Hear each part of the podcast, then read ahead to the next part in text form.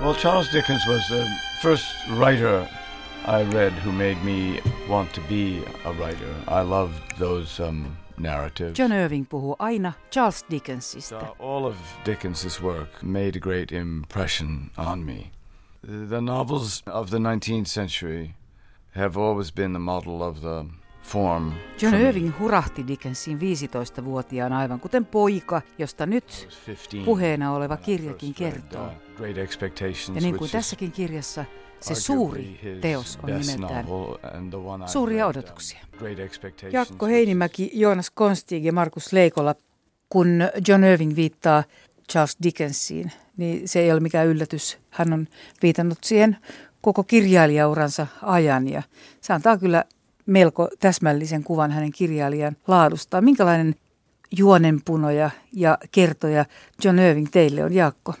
Kyllä mä ihailen John Irvingin tapaa nimenomaan punoa juonia se, että mi- millä tavalla erilaiset myös viittaukset maailmankirjallisuuteen esimerkiksi, mutta sitten myös tarinan sisällä, että mitenkä siellä asiat limittyvät toisiinsa. Esimerkiksi just tässä Minä olen monta kirjassa, jossa on monta tämmöistä, siis alkaen siitä, että miten, millä tavalla vaikkapa John F. Kennedyn salamurha kutoutuu sinne Macbeth-salamurha juttuun. Ja tä- tämmöistä tuntuu olevan niin kuin koko aika. Ja silti, että mä esimerkiksi en ole mikään hirveän hyvä Shakespeare-tuntija. Ja tämä kirja varsinkin sisältää Shakespeare-viittauksia koko aika. Niin silti ei tule semmoinen olo, että, että jää niin kuin ulkopuolelle, vaan tämän voi kyllä lukea. Se story on niin hyvin punottu, että ei haittaa, vaikkei niin kuin tarkkaan näkiskään. Tai jos ajattelee, että se olisi niin kuin rä- räsymattu, niin kuin kudottu, että vaikka ei niin kuin joka, joka kudetta tuntiskaan, niin se kudelma on silti tunnistettava ja hyvä. Niin se on tosi eloisesti kirjoittu sen Shakespearen tässä tapauksessa aika pitkälle myrskyn päälle. Ja mm. se eh, kirjallisuustieteellinen puoli jää kokonaan puuttumatta. Ei, ei, ei tule sellainen tunne, että mun mm. pitäisi nyt muistaa alaviitteen alaviite. Joonas Konstig. Siinä on varmaan tota, käytetty aika taitavasti sitä, että se toimii kahdella tasolla. Että toisaalta ne, jotka tuntee Shakespearen sen läpikotaisin, varmasti löytää sieltä semmoisia lisätasoja, mitä sitten, mitä ilmankin pärjää, jos lukee vaan perussivistyksellä. Tämähän on ikään kuin aikamoinen kertoma taidon näyte. että Osaa, osaa toimittelee kahdella tasolla. Noin juonen punojana, kun siitä oli puhe, niin Irvinghän on munkin mielestä ihan ensiluokkainen. Ja hän todellakin pitää tällaista klassista juonellista suurta romaania ja sen perinnettä ikään kuin elossa, vaikka hän tekee tietysti tarinat, tarinat ja asiat ja erityisesti henkilöt aika eri tavalla kuin vaikkapa se Dickens. Tiedättekö mitään romaania, missä nuorilla ihmisillä on vaarallisia ihastuksia? Neiti Frost katsoi minua rävähtämättä. Vaarallisia ihastuksia, hän toisti. Selitä, mitä tarkoitat vaarallisilla ihastuksilla. Ihastumista väärään ihmiseen, minä sanoin. Minä sanoin, ettei semmoista olekaan, Richard Abbott pisti väliin. Ei ole vääriä ihmisiä. Me saamme ihastua ihan keneen haluamme.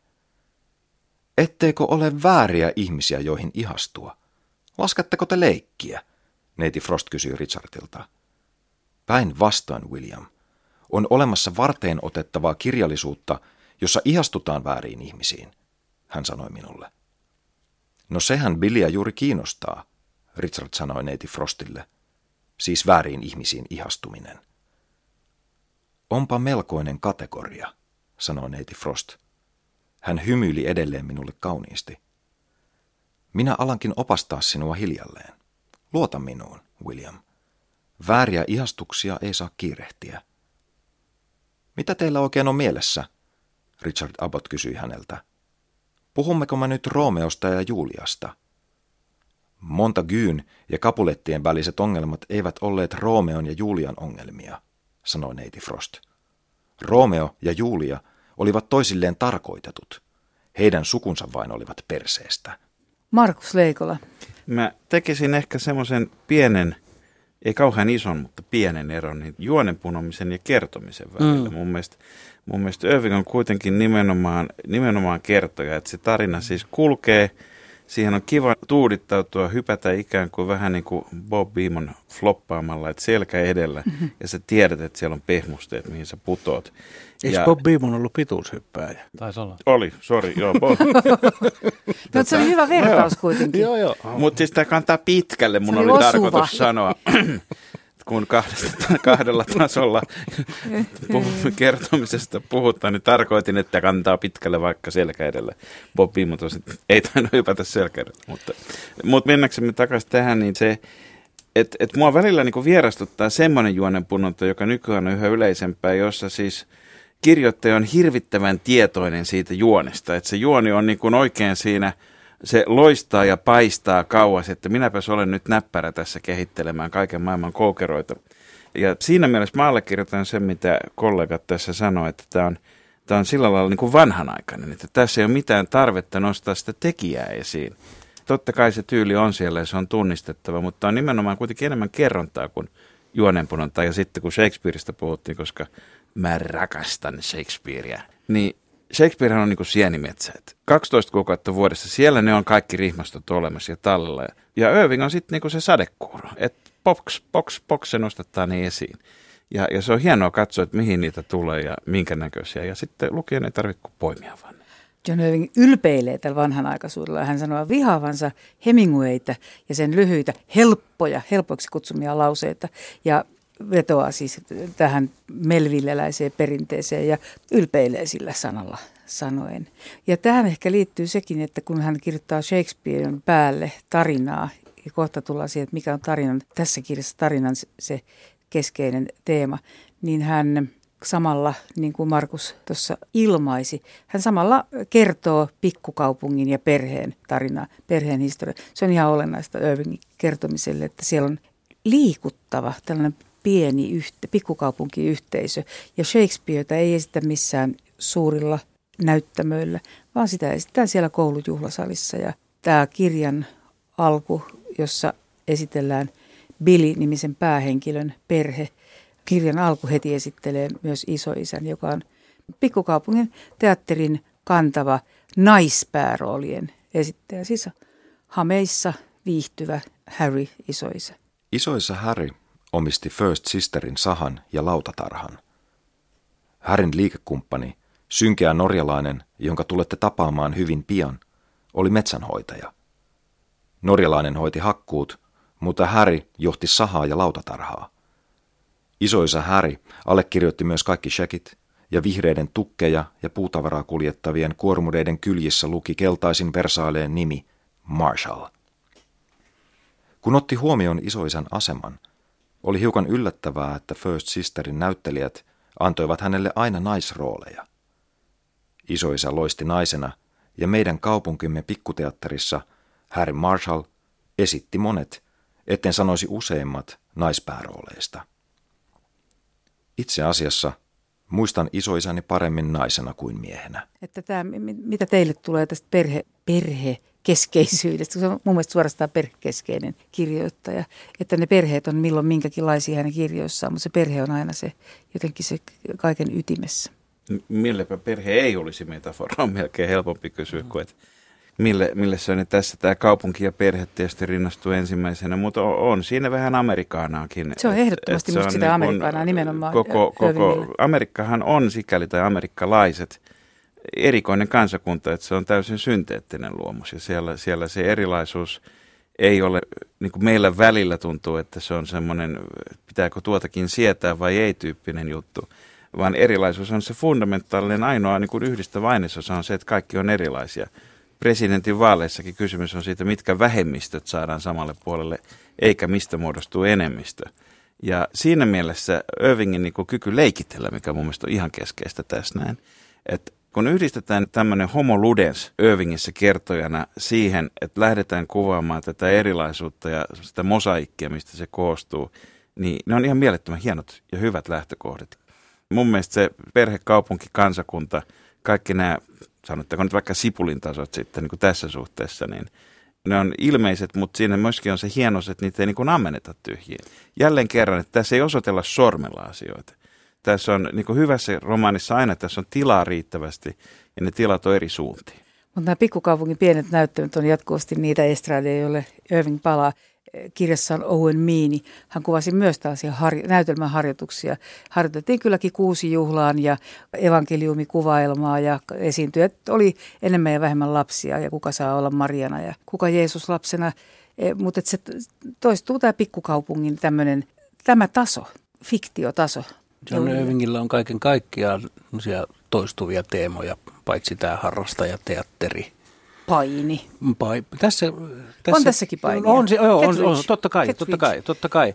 Ja karhuja tässä ei juurikaan ole. No ei, mutta, mutta, mutta siis tämä tämmöinen kadonnut isä, sellainen niin kuin isän etsiminen on erittäin monessa Irvingin kirjassa mm. se juttu.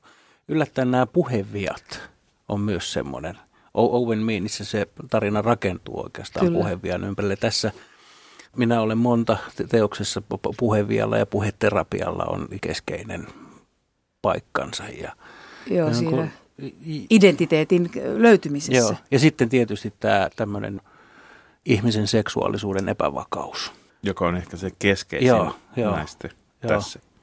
Joo, ja, ja, ja monessa kautta, muussakin. Kautta jo, hänen monessa muussakin. Tämä Joo. seksuaalisuuden ihmeelliset sävyt. Hän on kyllä aika herkullisesti lähestynyt tätä monesta suunnasta. Ja sitten se, mikä itse asiassa on varmaankin se, se oikea iso juttu tämän seksuaalisen, ihmisen seksuaalisuuden epävakauden. Siis ei, ei niin, että, että olisi olemassa joitakin ihmistä, ihmisiä, jo, jotka ovat seksuaalisesti epävakaita, vaan se, että ihmisen seksuaalisuus ylipäänsä on epävakaata.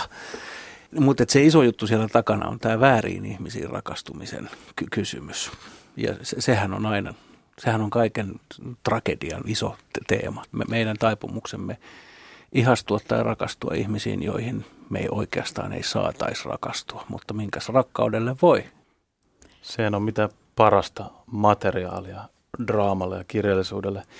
Toihan on aika suoraan muotoiltu tuossa sen isäpuolen repliikissä hän sanoi suoraan, että ei ole olemassa vääriä ihastumisia.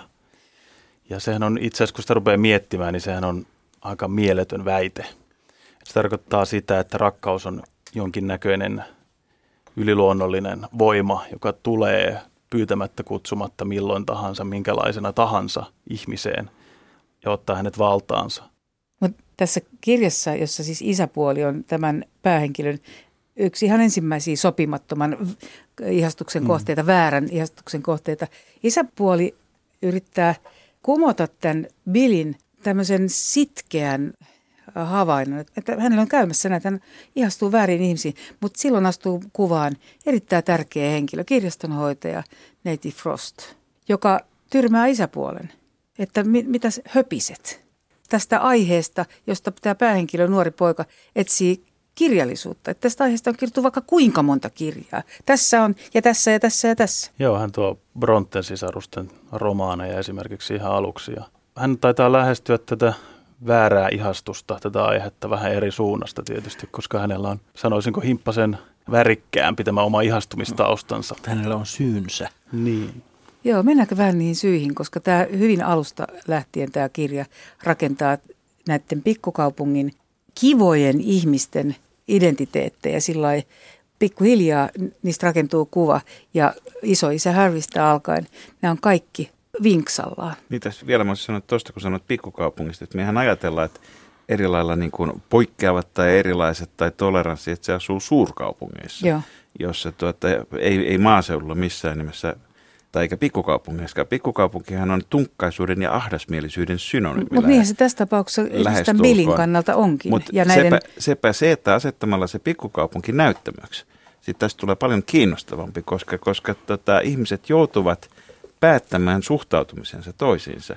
Siellä ei pääse pakoon eikä karkuun, ei, ei ole mitään niin kuin anonymiteettia, jonka taakse mennä ja sitä varten päästään myöskin sille tasolle, että katsoo, että mitä ihmiset on ihmisinä – koska ollaan ikään kuin pakotettuja siihen. Ja se on musta tässä pikkukaupunkimaisuudessa ehkä se hienoin puoli tässä. Ymmärsinkö mä nyt, mitä sä sanoit? niin, siis eh, suurkaupungissa tämmöiset eh, erilaiset ja poikkeavat ja vajavaiset ja muulla tavoin suhtautuvat ihmiset on ihan normi mm. ja normaalia. Eihän heihin... niistä saa kiinnostavaa draamaa aikaiseksi, kun ne kuuluu asiaan, ne on kalustoa. Eikä heihin tarvitse suhtautua. Ei. Mutta pienessä kaupungissa... Heidät voi väistää. Voi ajatella, että tuolla niitä ratikassa saattaa olla, mutta aina tulee seuraava raitiovaunu. Vasta kun Nana Victoria oli ollut kuolleena yli vuoden, kuulin Richardilta – ettei kukaan saanut isoisää luopumaan isoäidin vaatteista. Sahalla Harry Marshall ihan varmasti pukeutui edelleen kuin tukkilainen. Vähitellen sain kerrotuksi Donnalle, isoisa Harrystä, joka vietti iltansa pukeutuneena edesmenneen vaimonsa vaatteisiin. Tosin vain kotonaan River Streetillä. Jätin kertomatta Harryn naisten vaateseikkailusta sen, mikä tapahtui sen jälkeen, kun hän oli muuttanut vanhusten taloon, jonka hän ja Niels Borgman olivat vuosia aiemmin lahjoituksena rakennuttaneet First Sisterin ikääntyville asukkaille. Muut asukkaat olivat valittaneet siitä, että Harry alituiseen yllätti heidät naiseksi pukeutuneena. Eräänä päivänä isoisa Harry sanoisi minulle, Olet varmaan huomannut, että jäykän vanhoilliset tai sivistymättömät ihmiset eivät ymmärrä lainkaan transvestiittejä. Okei, tämän kirjan teema keskushenkilön, päähenkilön Billin kehitystarina liittyy nimenomaan hänen sukupuoli-identiteettiinsä ja sen kautta hänen koko persoonansa tietenkin. Ja alkuasetelmista näiden tuttujen aikuisten ihmisten kautta hänelle tietysti hahmottuu tämä maailma pikkasen monimutkaisempana kuin se noin ehkä ensilmäykset näyttää, mutta se mihin tämä, tämä kirja sitten lopulta päätyy on tällainen jonkinlainen ylistyslaulu monimuotoiselle ihmiskuvalle, vai miten se luonnehti sitten? Mitä sä sanot Joonas? Joo, hyvinkin melkein rautalangasta väännetty moraliteetti. Se toistetaan siellä lukemattomia kertoja, kuinka ihmiset ovat joko hyväksyvämpiä ja sivistyneempiä – nämä aina rinnastetaan niin synonyymi, synonyymeiksi, tai sitten ahdasmielisiä ja, ja vanhanaikaisia ja pahoja. Mutta tähän liittyen siis myös tämä näiden ihmiskohtaloiden kuvaus, et, että sehän ei sinänsä ole suvaitsevaista tai suvaitsematonta, miten näiden, näiden ihmisten käy, vai? Näiden ihmisten kohtalot punoutuu toisiinsa ja ne punoutuu kokonaisiin kansakunnan Kyllä, joo. tapahtumasarjoihin. Siellä matkustellaan Euroopassa ja siellä tulee tämä 80-luvun AIDS-epidemia ja sitä kautta, että ei nämä ihmiset tavallaan ikään kuin kohtaloissaan mun mielestä on niin selvästi kuin se, mitä tulee sitten tuolla repliikeissä ja jotenkin läpitunkevasti kyllä mä olin haistavinani sen Irvingin sanoman sieltä. Siis liian, kerta kaikkiaan liikaa on liikaa. niin, niin no, tämä loppuu viimeisen sanansa neiti Frost, joka opettaa, että poikakulta, älä lyö minuun leimaa, älä luokittele minua ennen kuin opit tuntemaan minut, huutomerkki. Tämä on tavallaan niin kuin se, mikä täältä tulee jatkuvasti läpi. Niin, mutta onko se pelkästään paha asia? Ei se ole pelkästään paha asia, mutta mun mielestä tässä romaanissa se on ikään kuin no mulle vähän pilannut sitä, koska se Irvings on hirveän osoittelevaa ja mm. koko se juttu, mikä Irvings on se, että hän, vaikka hän puhuu hankalista asioista, vaikeista asioista, hirveästi seksuaalista väkivaltaa esimerkiksi romaaneissa ja, ja, tota, ja muutakin väkivaltaa, niin hänellä on aina ollut semmoinen lämmin kertojan sävy että hänellä niin kuin, tavallaan niin kuin tuntuu olevansa niin kuin, silti hyvissä käsissä tässä. Mun mielestä tässä romaanissa e-, ei ollut sitä lämmintä sävyä. Tämä oli paljon niin kuin vihaisempi ja osoittelevampi ja äkäisempi. Oliko Jaakko Heinimäki sun mielestä äkäinen? En mä, en mä, se, mä en tuota äkäisyyttä tullista, mutta nyt kun Joonas sanot ton, niin, niin ky, kyllähän tuossa kohtaa tämä on vähän semmoinen hanhiemo op, opetta, opettavainen, että siinä vähän semmoinen so, so, so, sormi niin kuin, että, että hyväksykää toinen toisenne. Mutta toisaalta kun... kun se on hyvä opetus. Niin, niin, tämä on just tämä, että kun musta se on ihan okei, että sitä välillä vähän toitotetaan tässä ma- niin, maailmassa. No mä, mä, mä, kyllä, huolta. mä oon kyllä aika lähellä Joonaksen ajattelua tässä, että siis että te ei olisi tarvinnut sitä loppuun, koska kuitenkin näyttäminen, että mistä se ymmärrys, miksi se syntyy, minkä tilanteiden, minkä tapahtumien kautta, tässä on aika paljon sitä. Siis, siis e, epäröiväkin lukija on jo voitettu puolelle. Mm. Ja se ei kaipaisi sitä vielä, että tuliko tämä selväksi tyyppisiä. Mm. Kyllä, se tuli selväksi mm. jo, ja ajat sitten. Sellainen kääntyy usein just itseään vastaan, että se alkaa mm. ärsyttää, että kuinka tyhmä minua, minua pidetään. Että Varsinkin minä tajusin jo. fiksuna. Ja se, se nimenomaan se, millä lukija voitetaan puolelle, on tämä herkullinen kuvaus. Että täällä siis paitsi Shakespeare, niin, niin täällä elää näissä teatteriharjoituksissa sekä pikkukaupungin oman teatterin että poikakoulun harjoituksissa elää myös Ibseen, jonka on sinne tuonut ehkä ennen kaikkea isoisän sahanomistajan yhtiökumppani, joka on tällainen kummallinen Norja, norjalainen, norjalainen häiskä, Borkman nimeltään, jolla on hyvin melankoolisia näkemyksiä ja joka levittää semmoista vähän ankeeta ja apeeta tunnelmaa näihin teatteriharjoituksiin ja esityksiin, kunnes tulee sitten tämä Billin ihana ja komea isäpuoli, joka muuttaa kaiken ja myös Ipseen harjoituksissa alkaa olla jotenkin hauskaa. Isoissa Harry ei halunnut osaa villisorsasta. Hän olisi vaikka sanonut kurkkunsa olevan kipeä säästyäkseen tuolta näytelmältä. Sitä paitsi isoisa oli kyllästynyt pitkäaikaisen liikekumppaninsa Niels Borgmanin ohjaustyyliin. Richard Abbott eteni omalla tyylillään rauhallisessa poikakoulussa. Hän ei vain opettanut Shakespearea vain pojille pyhitetyssä tylsässä Favorite River Academissa. Richard ohjasi Shakespearea näyttämölle, mutta naisille kirjoitetut roolit näyttelivät tytöt tai naiset. Tai taitavat naista esittävät miehet, sellaiset kuin Harry Marshall, joka pystyi ainakin opettamaan koulupojille, miten esittää tyttöjä tai naisia. Richard Abbott ei ollut vain nainut minun hylättyä äitiäni ja saanut minua ihastumaan itseensä. Hän oli myös löytänyt hengenheimolaisen isoisä Harrystä, joka, etenkin naisena, arvosti enemmän Richardin kuin melankolisen norjalaisen ohjausta. Mutta mä olisin vielä, vielä palannut tuohon, voisiko nyt sanoa, lievään suvaitsevaisto kritiikkiin, jota Joonas oli jo käynnistämässä lupaavasti, niin kyllähän tässä, vaikka on kuinka pikkukaupunki ja kuinka ääräsmielinen, mutta on myöskin siis ihmisiä, jotka, jo, joita, joita siedetään ja kunnioitetaan heidän erilaisuudestaan huolimatta. Mm. Ja Irving, se mitä hän haluaa mun mielestä, tai mä näkisin, että kertoo, että he on ansainnut sen – siksi, koska ihmiset näkevät, sille ikään kuin on väliä tai merkitystä, koska he on muuten arvostettavia henkilöitä, niin kuin nyt juuri tämä teatterin johtaja. Isoisä Harry on myös arvostettu, vaikka hän tykkääkin pukeutua jopa leskiksi jäätyä niin. vaimonsa Et Se on vähän niin kuin se, että, että kellään ei ole kanttia ruveta panemaan hanttiin hänelle, vaikka se nyt jonkun mielestä saattaa niin olla, toimia täysin väärin pukeutuessaan – naiseksi, mutta sille ei ole niin isoa väliä, koska se on kuitenkin niin aika kova stara muuten. Neiti Frostia, joka on sukupuolen vaihdoksen käynyt läpi, ei hyväksytä tässä ympäristössä. Aivan oikein, mutta vastaavasti sitä mä tarkoitan, että tämä on niin paljon ankarampi maailma kuitenkin kuin tämmöinen, että kaikkia pitää suvaita ja kukkien kukkia itseisarvoisesti. Että tässä on niin toiset, hyvin amerikkalainen siinä mielessä, että joku on ansainnut omalla työllään, panoksellaan, sosiaalisella statuksellaan vähän enemmän eri vapauksia, kun, jos... kun Neiti Frostilla ei ole niin kuin samanlaista hienoa merittilistaa – takana ei tässä sahaa. Hmm. Ei ole, niin, ei ole mistä sahaa, ei ole sitä pätäkkää, eikä muutakaan. Ja sitten me tullaan siihen taas, että kasvava Billin sisäisessä maailmassa se portti tiedon ja kirjojen salattuun puutarhaan muodostaa sellaisen sosiaalisen pääoman kasvavalle Billille, joka tietysti rinnastuu sitten tähän materiaaliseen pääomaan, mikä jollakin toisella saattaa olla.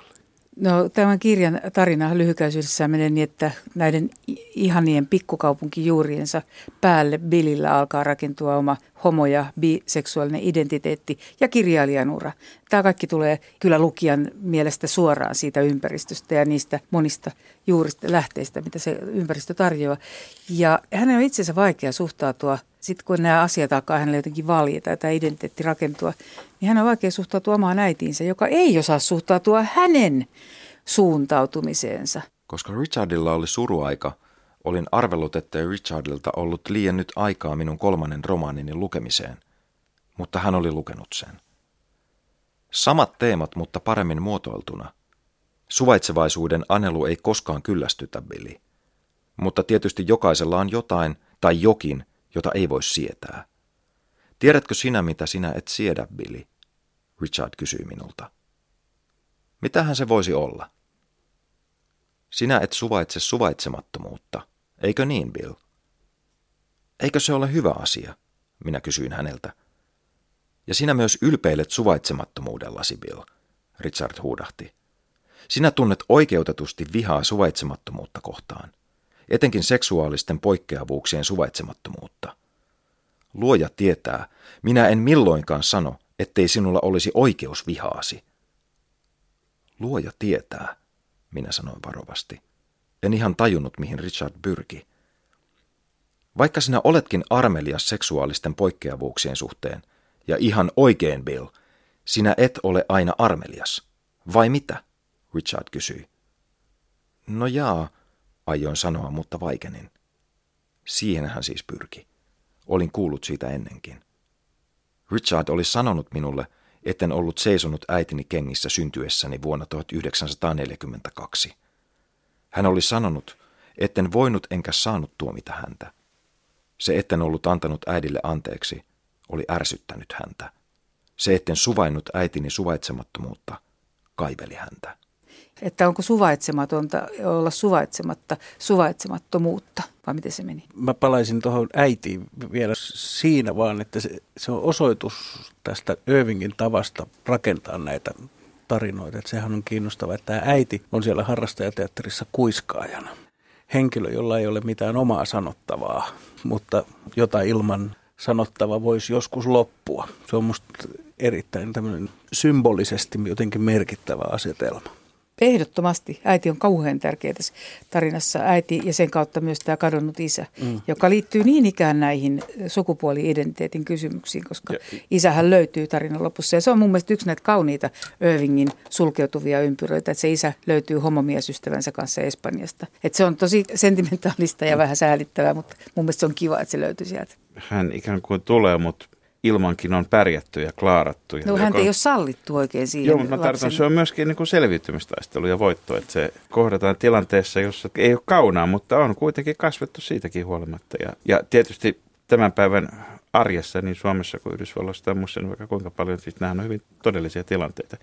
Mutta mitä tulee tähän äitiin kuiskaajana, mistä, mistä Jaakko mainitsi, se on vain musta yksi esimerkki siitä, että jos – kun mennään tähän Shakespeare-tasoon, niin musta tämä on, se miten mä tämän ajattelen, että tämä on aika paljon tutkielma erinäköisistä narrihahmoista, joka on tietysti aina se yksi vallan kääntöpuoli, ja Shakespeareilla on näitä narreja monennäköisiä. Me ajatellaan sitä narria helposti vaan, että se on vähän niin kuin väärä kuningas, ja se on vääristävä peili sille vallalle. Mutta musta tässä on hienosti tosi monenlaisia erilaisia, siis henkilö, jolla ei ole omaa sanottavaa, mutta joka on aivan keskeinen ja kantaa, sehän on aivan loistava yksi mahdollisista narrihahmoista, ja tavallaan nämä kaikki vajavaisuudet, mitä eri ihmisissä on yhdessä yhdenlainen ja toisella toisenlainen, ja Billy ei itse oikein tiedä vielä, mikä se hänen vajavaisuutensa on, tai sitten toisinpäin hänellä on ne kaikki jossain muodossa. Niin se on, se on vähän niin kuin kaleidoskoopin läpi katsoa, että mikä tämmöinen narri on. Ja tässä ei siinä mielessä perinteisessä tavalla, jos miettii, niin suuri osa se, Shakespearein päälle kirjoittamista on kirjoittamista vallasta. Mutta tässä ei suoraan puhuta vallasta, tässä katsotaan vaan niin kuin ikään kuin sen kuvajaisen, sen, sen varjokuvan läpi. Tässä äh, myrsky on siis yksi näytelmistä, mitä tässä harjoitellaan. Ja, ja isoisa Harry, joka kuten nyt on se mainittu, pukeutuu mielellään hameisiin ja näyttelee kaikki naisroolit ja on paras niissä. Joutuu myrskyssä esittämään Kalibania ja tämä on mielenkiintoinen tämä Kaliban. Kuvauksen mukaan hämmentävä hirviö. Sinun iso-isäsi on outo, sanoi yksi Billin ihastuksista painia. Tässä kirjoitetaan näin, isoisä näytteli seksuaalisesti epämääräistä olentoa. Hän esitti Kalibanin androgyyninä noita akkana. Mm. Se, jolla on saha, sillä on varaa jopa olla olematta naiseksi pukeutuja. Joo.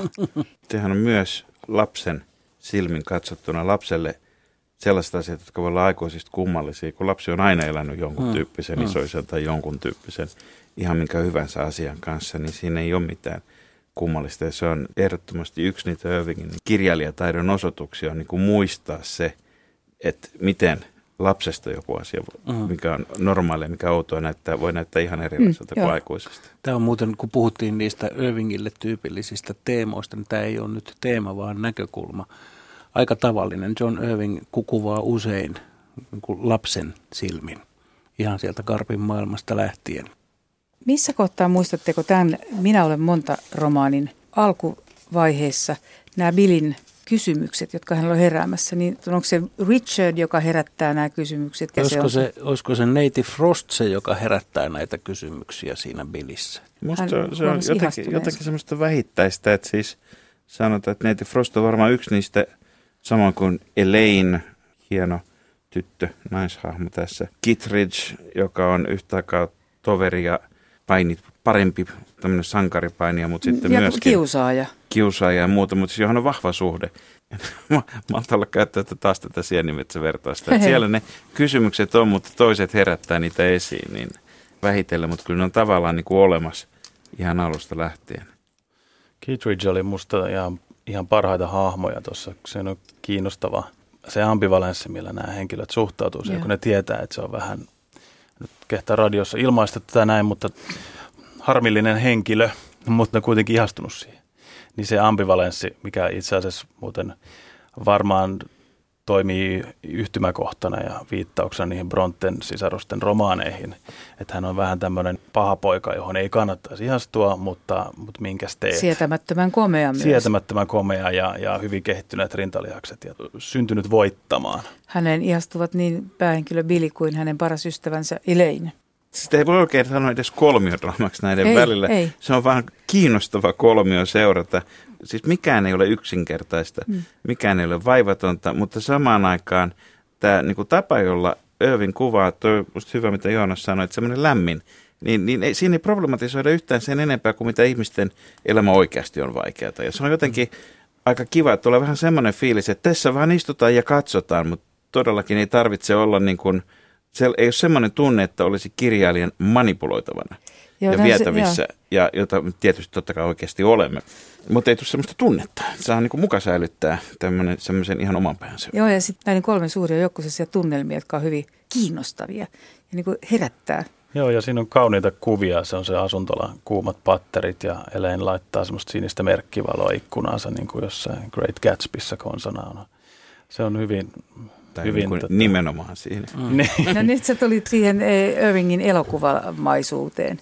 niin, no tämä on mun mielestä ihan jotenkin kiinnostavin osio tästä kirjasta, toi, toi kolmiodraama, joka ei ole kolmiodraama ja se koko se hankaluus ja ambivalenssi.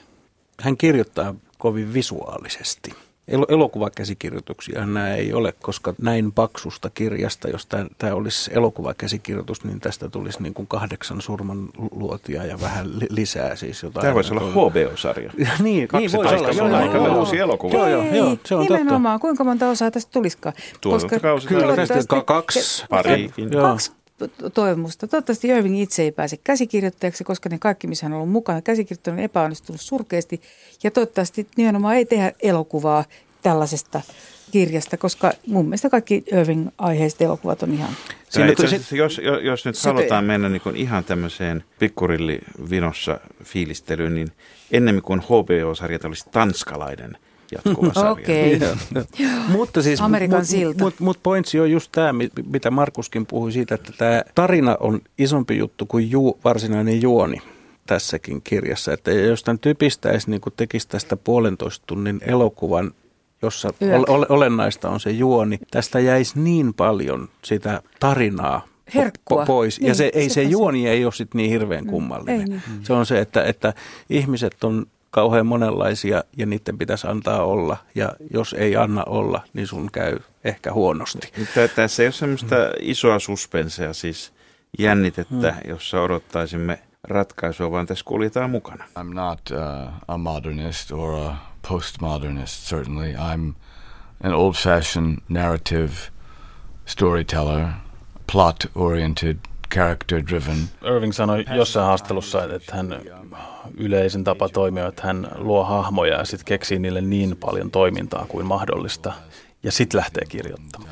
Se on hyvä, hyvä täsmennys, että, että hän ei niin ole tehnyt tätäkään romaania ainakaan sillä lailla, että hän on laittanut graafin seinälle, että tässä kohtauksessa nousee jännite ja tässä laskee, vaan että hän on nimenomaan niin lähtenyt näiden keskeisten teemojen ja hahmojen kautta.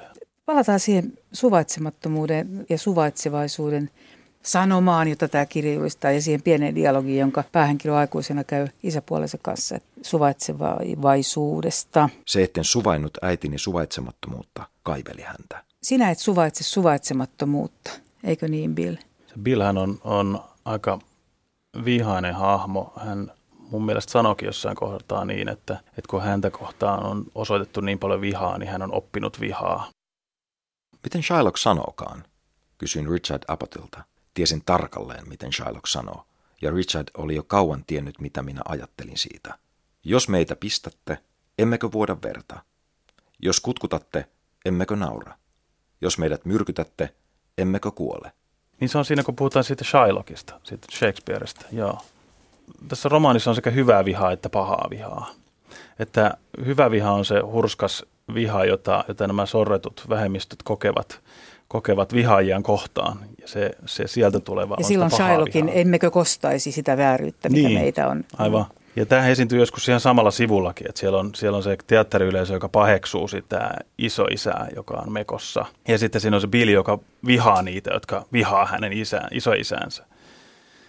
Jotenkin näissä hahmoissa on, on sellaista, se on täysin mahdollista nähdä, jos lukee vähän niin kuin Piru Raamattua, niin kuin minäkin nyt menin vähän tekemään, että näitä hahmoja voi niin kuin ikään kuin luokitella heidän jonkinnäköisellä suvaitsevaisuusmittarilla. Et siellä on Neiti Frost ja isoisa Harry ja siellä toisessa päässä ja sitten on Winthrop, jopa Winthropin suvun täti Muriel ja isoäiti, joilla on jopa jonkinnäköistä geneettistä taipumusta epäillään halveksuntaan ja tällaiseen. Ja kaikista pahimmat taitaa olla kuitenkin ne tohtorit, Grau ja Harlow. Ne on, ne on aivan ylivoimaisesti. Siis nehän on kunnon pahiksia. Niin. niin. Saksa, Ja- saksalaisesti nimitty melkein. ei, eikä sattumalta. Ja se on oikeastaan se on aika jännä, että tässä muuten moniulotteisissa hahmoissa, niin pahikset on sitten kyllä aika yksulotteisia. Suvaitsemattomuus, Jaakko Heinimäki. Usein ajatellaan, että meidän pitäisi olla suvaitsevaisia, se on niin kuin ar- arvo sinänsä, ja että suvaitsevaisuus tarkoittaa sit sitä, että kaikkea pitäisi suvaita ja sietää, mutta eihän se niin ole. Pidän täysin mahdollisena, että, että voi olla suvaitsevainen, vaikka ei suvaitsekaan esimerkiksi koulukiusaamista. Kun sitä tapahtuu, niin joku sitä suvaitsee. Niin, Meillä on tietty määrä mentaalista energiaa, aikaa, rahaa ja toimenpiteitä puuttua asioihin. Sitten pitää jonkinnäköisiä prioriteetteja tehdä, että mikä on tärkeää, mihin puututaan ja mikä jätetään sitten käytännön pakosta.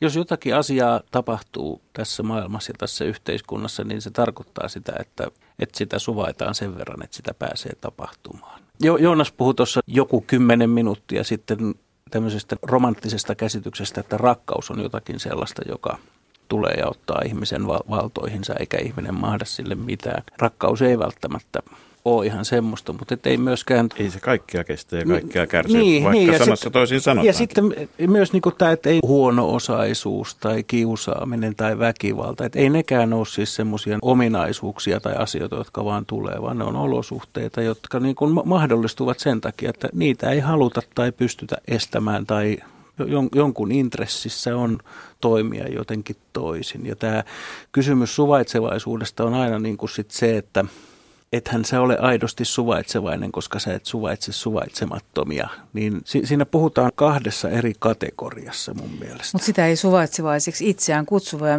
mieltävä ihminen ajattele, vaan hän ajattelee, että häntä jollakin tavalla loukataan, kun hänen suvaitsevaisuutensa asettaa kyseenalaiseksi. Mm. Oikeastaan kiinnostavampaa kuin se, mitä ihminen suvaitsee, on se, mitä hän ei suvaitse. Tarkoitat sitä, että ne on aktiivisempia valintoja. Joo, ja se, se jotenkin kertoo ihmisestä paljon enemmän. Tässä on ehkä, ehkä se, että kun se voi käsittää sen suvaitsevaisuuden myös jonkinnäköisenä arvorelativismina, että kaikki on ihan yhtä ok kuin kaikki muukin. Mutta jos sen käsittää niin, niin sitähän me ei voida esimerkiksi sanoa, että tämä asia on hyvää.